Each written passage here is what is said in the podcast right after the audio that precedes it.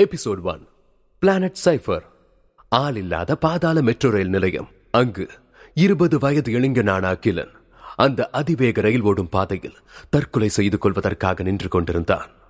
அவனது பொலிவில்லாத முகமும் அழுது சிவந்த கண்களும் அவன் விரக்தியின் உச்சத்தில் இருப்பதை காட்டியது.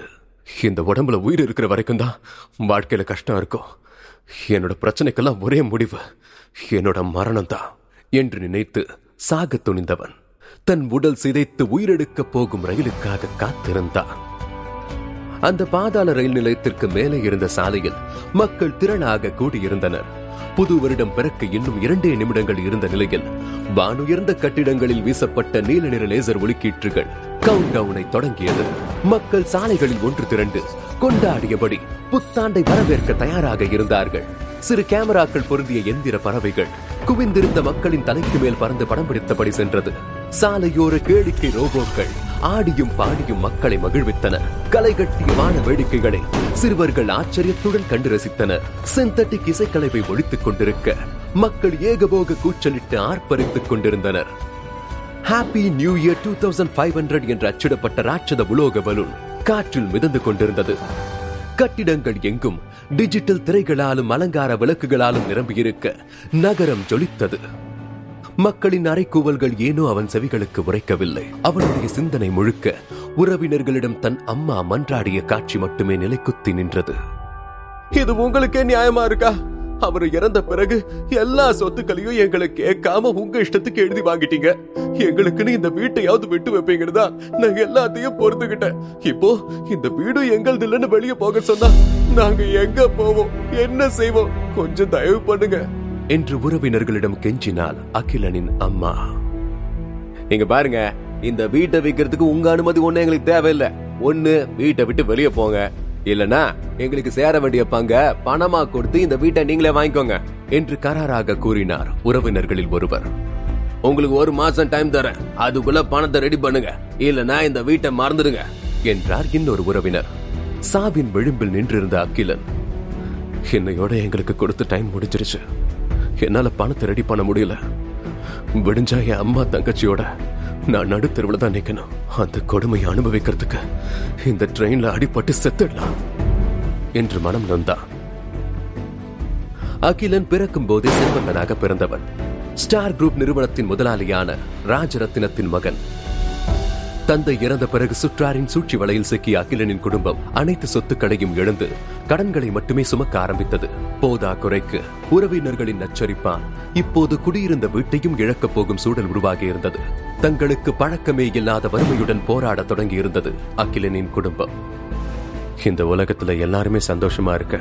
ஏன் என்னோட வாழ்க்கை மட்டும் இப்படி சூன்யமாயிடுச்சு? ஒரு மகனா? என் அம்மாவுக்கு என்னால எந்த சந்தோஷத்தையும் கொடுக்க முடியல. ஏமாத்தி சொத்துக்களை அபகரிச்சவங்களை எதிர்த்து என்னால போராடவும் முடியல.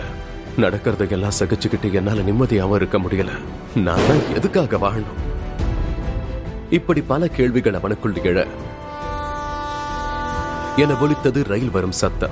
மணிக்கு இரண்டாயிரம் கிலோமீட்டர் வந்து கொண்டிருந்தது அந்த அதிவேக மின்சார ரயில் பத்து ஒன்பது எட்டு என்று மக்களின் கூச்சல் சத்தம் கேட்க காற்றை துளைத்துக் கொண்டு வந்தது அந்த அதிவேக ரயில். ஏழு ஆறு அஞ்சு என்று மக்களின் கோரஸ் தொடர எதிரில் வரும் ரயிலின் வேகத்தினால் அகிலன் நின்றிருந்த இடம் அதிரத் துவங்கியது. ரயிலின் வேகத்தை பார்த்ததும் பயந்து கண்களை இறுக மூடிக்கொண்டான். நான்கு மூன்று இரண்டு ஒன்று என்று கோரஸ் தொடர ரயில் பலத்த சத்தத்துடன் தன்னை நெருங்குவதை உணர்ந்தான்.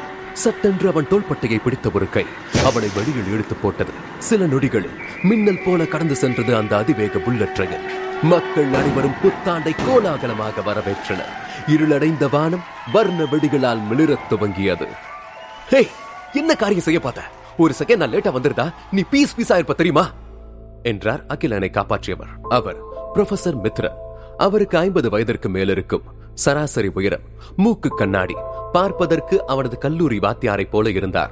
அவர் அணிந்திருந்த ஃபார்மல் சட்டை பேண்ட்டுகள் புத்தாண்டு கொண்டாட்டங்களில் ஆர்வம் இல்லாதவரை போல காட்டியது. என்ன எதுக்கு சார் காப்பாத்துனீங்க? என்ன விடுங்க. நான் சாகணும். நிம்மதியா வாழதான் முடியல. நிம்மதியா சாகவும் விட மாட்டீங்களா? என்று சொல்லும் போது அவனது கண்களில் கண்ணீர் தழும்பியது. இந்த வயசுல உனக்கு அப்படி என்ன கஷ்டம்? நீ யாரு? உன் பிரச்சனை என்னன்னு சொல்லு. என்னால முடிஞ்ச உதவியை நான் செய்யறேன் என்று கேட்டார் மித்ரன்.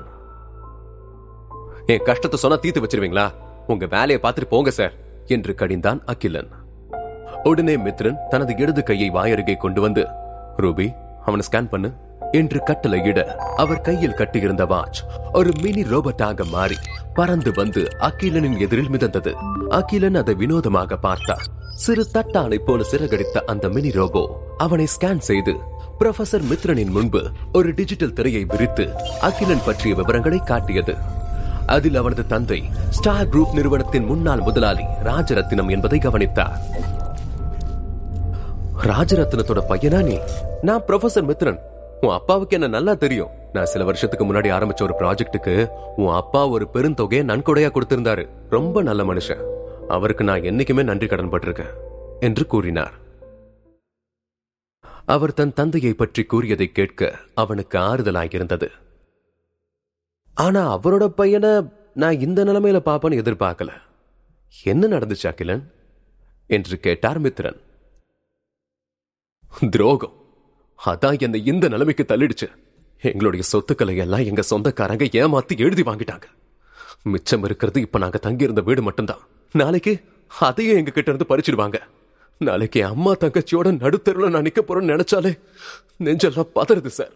அம்மாவுக்கு வேற அடிக்கடி உடம்பு சரியில்லாம போயிடுது. அவங்களுக்கு மருந்து மாத்திரை வாங்குறதுக்கு கூட காசு இல்லாம அவங்க தினைக்கும் கஷ்டப்படுறதுக்கு என்னால பார்க்க முடியல. நான் எல்லாம் வாடுறதே வேஸ்ட் சார் அதான் என் முடிவை நானே தேடிக்கிட்டேன். என்று அவன் அடக்கி வைத்திருந்த மனக்குமுறல்களை அவரிடத்தில் கொட்டி தீர்த்தான். மித்ரன் மெல்லிதாக புன்னகைத்தபடி என்னதான் அறிவியலும் தொழில்நுட்பமும் வளர்ந்து மனுஷனோட வாழ்க்கையை மேம்படுத்தினாலும் மனுஷன் எப்பவுமே உணர்ச்சி பெருக்கெடுத்த ஒரு முட்டாளா தான் இருப்பான். அப்போ பணம் தான் உன்னோட பிரச்சனை இல்லையா? என்று கேட்க ஆம் என்று தலையசைத்தான் அகிலன். தன் பேண்டின் பின் பாக்கெட்டில் இருந்த கிரெடிட் கார்டை எடுத்து அவன் முன் நீட்டினார். இது என்னோட bank credit card lifetime accessible இதுல இருந்து நீ எவ்வளவு வேணும்னாலும் பணம் எடுத்துக்கலாம். இதை பயன்படுத்தி உன் குடும்ப பிரச்சனையை சரி செஞ்சுக்கோ என்றார் மித்திரன் குழப்பத்துடன் அகிலன் அதை கையில் வாங்க போக மித்திரன் அதை தன் பக்கம் இழுத்துக் கொண்டார். ஆனா ஒரு கண்டிஷன் நீ எனக்காக ஒரு இடத்துக்கு டிராவல் பண்ணணும். நான் சொல்ற இடத்துக்கு போயிட்டு வந்தா உனக்கு தேவையான பணத்தை நான் ஒரே பேமெண்டா கொடுக்கறேன். இந்த டீலுக்கு ஒத்துக்கிட்டா மட்டும் இதை நீ எடுத்துக்கலாம். உன் குடும்பத்தை காப்பாத்த இதை விட ஒரு நல்ல வாய்ப்பு அமையாத கிலன் இப்ப முடிவை நீதான் எடுக்கணும் என்றார் மித்ரன். சற்று யோசித்தவன் என் குடும்பத்துக்காக நான் என்ன வேணாலும் செய்வேன். நீங்க சொல்ற இடத்துக்கு நான் போறேன் என்று உறுதியளித்து மித்ரன் கையிலிருந்து கிரெடிட் கார்டை பெற்றுக் கொண்டான் குட் என்னோட விவரங்கள்லாம் அந்த கார்ட்லயே இருக்கும். இன்னும் ரெண்டு மணி நேரத்துல நீ என் லேப்ல இருக்கணும். நேரம் தவறுனா எனக்கு சுத்தமா பிடிக்காது. என்று சொல்லியபடி இடது கையை உயர்த்த மிதந்து கொண்டிருந்த மினி ரோபோ அவரது மணிக்கட்டில் வந்து அமர்ந்து வாட்சாக மாறியது. அகிலன் அந்த கிரெடிட் கார்டை பார்க்க ப்ரொஃபசர் மித்ரன் சயின்டிஸ்ட் என்று அச்சிடப்பட்டிருந்தது. Happy new year Akilan. லேப்ல சந்திப்போம் என்று அகிலனிடம் விடைபெற்று சென்றார் மித்ரன். சாலையோரம் அமைந்திருந்த ஏடிஎம் மிஷினில் கார்டை பொறுத்து தனக்கு தேவையான பணத்தை பெற்றுக்கொண்டான் இப்போதுதான் ப்ரொஃபசர் மித்ரன் மீது முழு நம்பிக்கை வந்தது அகிலனுக்கு. உற்சாகத்துடன் வீட்டிற்கு விரைந்தான். வீட்டில் தங்கை உடைந்த பொம்மைகளை வைத்து விளையாடிக் கொண்டிருக்க சமையல் அறையில் அம்மா கழுவிய பாத்திரங்களை துடைத்து அடுக்கிக் கொண்டிருந்தாள். வேகமாக உள்ளே வந்த அகிலன் அம்மாவிடம் சென்று அவளை ஹாலிற்கு அழைத்து வந்தான். அம்மா ஒரு நிமிஷம் என் கூட வாமா என்ன அகிலா என்ன ஆச்சு? ஹாலிற்கு வந்ததும் அவனிடமிருந்த பணத்தை அம்மாவிற்கு காண்பித்தான். அம்மா வியப்பில் வாயடைத்து போனார் ஏது உனக்கு இவ்வளவு பணம்? என்று ஆர்வமாக கேட்டாள். எதர்ச்சியா அப்பாவோட நண்பரை ஒருத்தரை சந்திச்சேன்.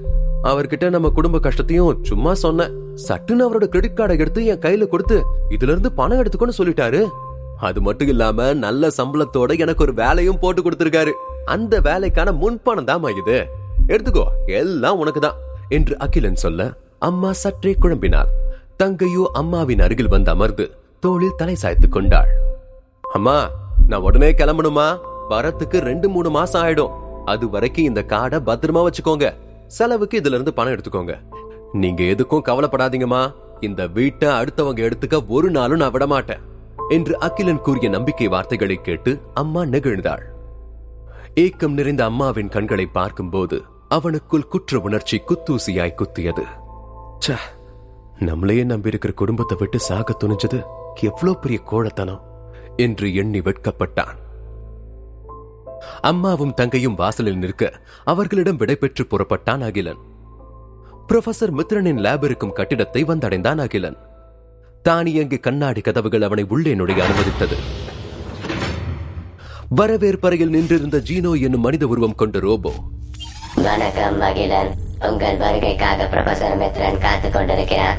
என்று கூறி அவனை வரவேற்றது. அகிலன் அந்த ரோபோவை பின்தொடர்ந்து சென்றான். அங்கு மித்ரன் ஒரு பெரிய இயந்திரத்தை பழுது பார்த்துக் கொண்டிருந்தார் அந்த இயந்திரத்தை சுற்றி மின் கம்பிகளும் சிக்கலான ஒயர்களும் பெரிய வளையங்களும் நடுவே ஒரு நாற்காலியும் கொண்டிருந்தது. அகிலன் உள்ளே வருவதைக் கண்டதும் வா அகிலன் உன்னோட ரைட் கிட்டத்தட்ட ரெடி ஆயிடுச்சு என்றார் மித்ரன் ஆர்வத்துடன். நான் எங்க போகணும்னு நீங்க சொல்லலையே என்று யோசிக்காமல் கேட்டான் அகிலன். மித்ரன் அவர் முன்னிருந்த நவீன கணிப்பொறியில் ஒரு பொத்தானை அழுத்த ஒரு பெரிய ஹாலோகிராபிக் திரை அவர்கள் முன்விருந்தது அதில் மனிதர்கள் வாழும் பூமியைப் போல பல கிரகங்கள் இருப்பதை அகிலன் ஆச்சரியத்துடன் பார்த்தான். ப்ரொஃபசர் அதில் பூமியைப் போல அச்சு அசலாக இருந்த ஒன்றை பெரிதுபடுத்தி காட்டி இதுதான் பிளானட் சைஃபர் நம்ம பூமி மாதிரி இணை பிரபஞ்சத்துல இருக்கக்கூடிய இன்னொரு பூமி. இது மனித இனத்துக்கு கிடைச்ச மிகப்பெரிய பொக்கிஷம். இந்த கிரகத்துக்கு தான் நான் இப்போ ஒன்று அனுப்ப போறேன் என்றார் மித்ரன் அகிலன் ஆச்சரியத்துடன் அந்த ஹாலோகிராபிக் திரையை பார்த்து கொண்டிருக்க மித்ரன் தொடர்ந்தார். இந்த பூமி அழிய தொடங்கி ரொம்ப காலம் ஆச்சு அகிலன். மனித இனத்தால அதிக காலம் இந்த பூமியில வாழ முடியாது. இந்த உலகமே அழிஞ்சாலும் மனித இன வாழணுங்கிறதா என்னோட கனவு. ஏற்கனவே டெலிபோர்ட் பண்ணி அந்த கிரகத்துக்கு ஒரு டேட்டா கலெக்டிங் டிவைஸ் அனுப்பியாச்சு. அந்த டிவைஸ்ல ஏற்பட்ட ஒரு சின்ன கோளாறுல அங்கிருந்து எனக்கு எந்த தகவலும் ரிசீவ் ஆகல. அதனால நீ அந்த கிரகத்துக்கு போய் அங்க இருக்கிற அந்த டிவைஸ ரீஸ்டார்ட் பண்ணிட்டு வரணும் என்று அகிலனை இங்கு கொண்டு வந்ததற்கான காரணத்தை சொல்லி முடித்தார். அகிலனை அந்த நாற்காலியில் அமர்த்தினார். அதன் பின் எந்திரம் இயங்கும் போது அவன் பயத்தில் வெளியே வராமல் இருக்க நாற்காலியில் பொருத்தப்பட்ட பெல்ட்டுகளால் அவனின் கை மற்றும் கால்களை கட்டினார். குட்டி துப்பாக்கி போன்ற ஒன்றை வைத்து அகிலன் கழுத்தில் அழுத்த அது அவன் கழுத்தினுள் ஜிபிஎஸ் சிப்ஸை பொருத்தியது. ப்ரொஃபசர் மித்ரன் பாதுகாப்பு அறைக்கு சென்று இயந்திரத்தை தொடங்க தயாரானார். அகிலன் உன்னோட மிஷன் ரொம்ப சிம்பிள். நீ அந்த கிரகத்துக்கு போய் டேட்டா கலெக்டிங் டிவைஸ கண்டுபிடிச்சு அதை ஆக்டிவ் பண்ணணும். அது ஸ்டார்ட் ஆக ஆரம்பிச்சதும் இதே போல ஒரு போர்ட் அங்க திறக்கும். அது மூலமா நீ திரும்பி இங்க வந்துடலாம். நீ ரெடியா? என்று கேட்டார் ப்ரொஃபசர் அகிலன் பதட்டத்துடன் ரெடி. என்று தலையசைத்தான். ப்ரொஃபசர் மித்ரன் கணிப்பொறியில் ஒரு சிகப்பு நிற பொத்தானை அழுத்த மிஷின் இயங்க தொடங்கியது. அதனை சுற்றியுள்ள வளையங்கள் மேலும் கீழுமாக சுற்றியது. மெல்ல மெல்ல இயந்திரத்தின் வேகம் கூடிக்கொண்டே போக அகிலனின் கண்கள் விரிந்தன. தனக்குள் கதிர்வீச்சு ஊடுருவி உடல் லேசாகி மிதப்பதைப் போல உணர்ந்தான். அவனின் தலைக்கு மேல் குவிந்த மின்காந்த சக்தி ஒரு மின்சார வாசலை உருவாக்கியது. அதிலிருந்து வந்த செயற்கை மின்னல்கள் அவனை தாக்க அவனது உடல் காற்றில் கரையத் தொடங்கியது. அவனும் உடல் நடுங்கி சுய நினைவை இழக்க ஆரம்பித்தான். இயந்திரத்தின் வேகம் உச்சம் தொட ஒரு பெரிய வெள்ளை வெளிச்சம் தோன்றி மறைந்தது. மித்ரன் கண்களை மூடிக்கொண்டார் இயந்திரத்தின் வேகம் குறைந்தது. மித்ரன் மெல்ல இயந்திரத்தை பார்க்க அங்கு அகிலன் இல்லை. அவர் முன்னால் இருந்த திரையில் teleportation to planet cyber success என்று காட்டியது. எஸ் எஸ் நான் சாதிச்சிட்டேன். பல ஆண்டு கால ஆராய்ச்சிக்கு அப்புறம் இது சாத்தியமா இருக்கு என்று சந்தோஷத்தில் துள்ளி குதித்துக் கொண்டிருந்தார். அவருக்கு பின்னால் இருந்த ரோபோட் ஜீனோ. அகிலன் திரும்பி வருவதற்கான சாத்தியக்கூறுகள் எதுவும் இல்லை. என்ற தகவலை மித்ரனுக்கு தெரிவித்தது. வில்லத்தனமாக சிரித்த மித்ரன்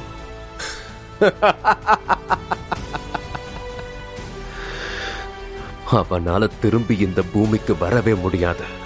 அவனை அந்த கிரகத்துக்கு அனுப்புற வழி மட்டும்தான் நமக்கு தெரியும். அவன் திரும்பி வரத்துக்கு ஏதாவது அதிசயம் நடந்தாதான் உண்டு. என்ன பொறுத்த வரைக்கும் அகிலன் என் ஆராய்ச்சிக்காக பயன்படுத்தப்பட்ட ஒரு சோதனை எலி. அவ்வளவுதான். எப்படியும் போக போற உயிர் தானே? அது நமக்காக போகட்டும்.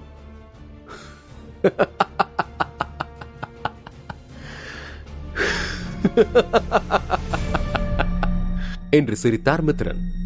அப்போது லேபிற்குள் நுழைந்தால் மித்ரனின் மகள் பிரணெல்லா.